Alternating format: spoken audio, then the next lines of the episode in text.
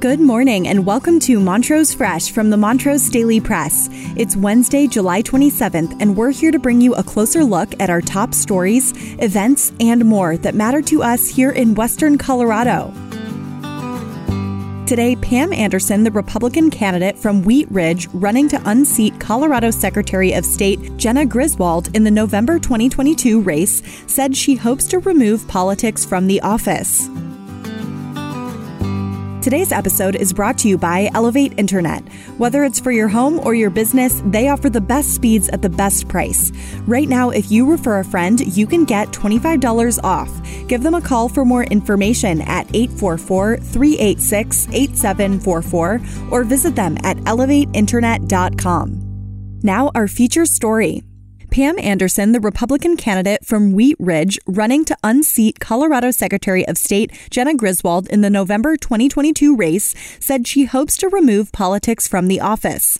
Anderson secured the Republican Party nomination after locking in over 43% of the state's 623,800 GOP votes following the primary election on June 28th.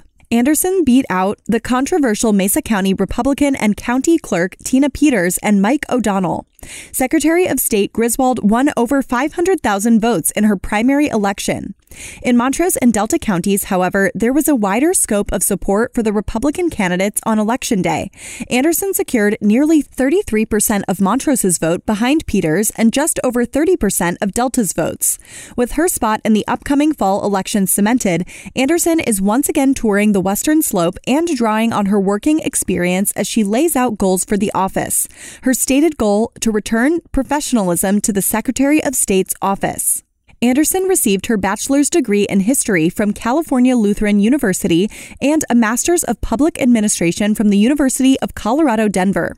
She headed the Colorado County Clerks Association from 2015 to 2020. She worked as the Wheat Ridge City Clerk before moving on as the Jefferson County Clerk and Recorder for two terms.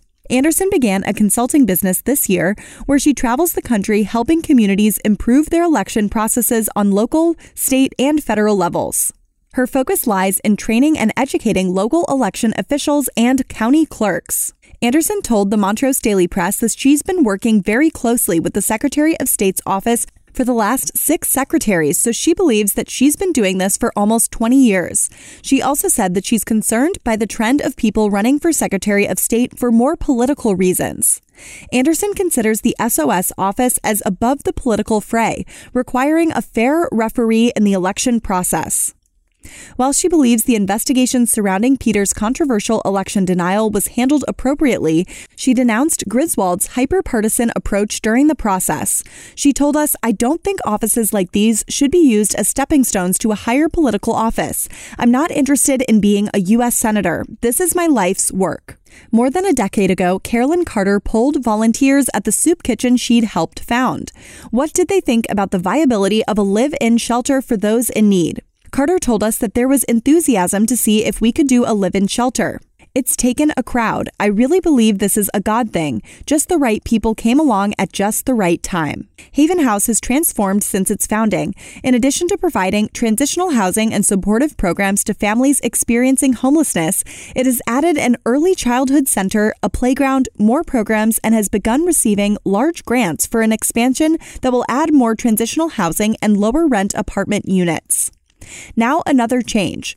Carter Haven House's matriarch has retired, moving to Green Valley, Arizona, where she can be closer to the help she needs at age 83. Haven House sent her off in style with what she said was the best party I've been to in my life. Carter had been the director and volunteer overseeing clinical staff since Haven House opened its doors in 2011.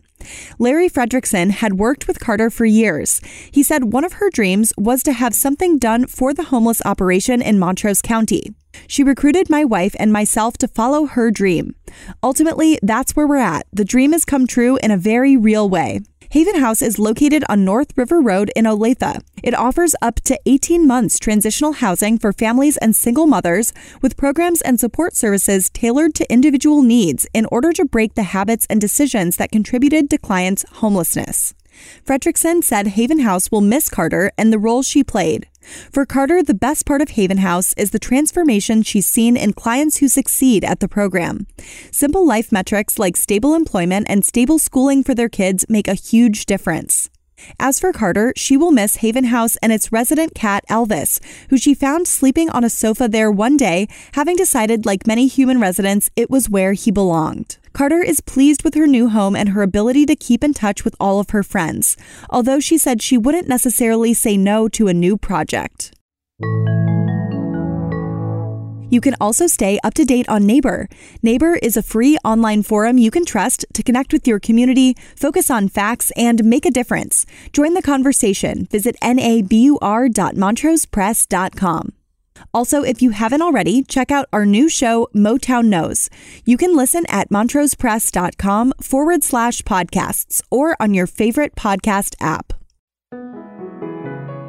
Next, we'd like to take a moment to remember the life of Lee Brown.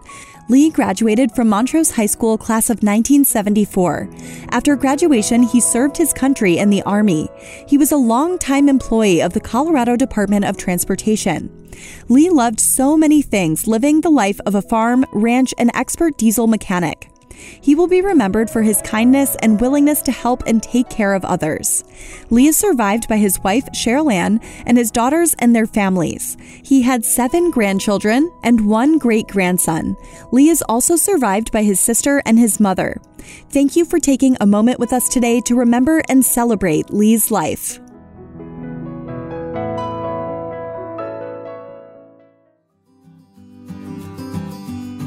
That's all for today, and thank you for listening. For more information on any of these stories, visit us at montrosepress.com. And don't forget to check out our sponsor, Elevate Internet. Visit them at elevateinternet.com to learn more. For more than 137 years, the Montrose Daily Press has been dedicated to shining a light on all the issues that matter to our community. Go to montrosepress.com to subscribe for just $1.99 per week for our digital edition. You'll get unlimited access to every story, feature, and special section. Thank you, and remember to tune in again next time on montrosepress.com or wherever you listen to podcasts.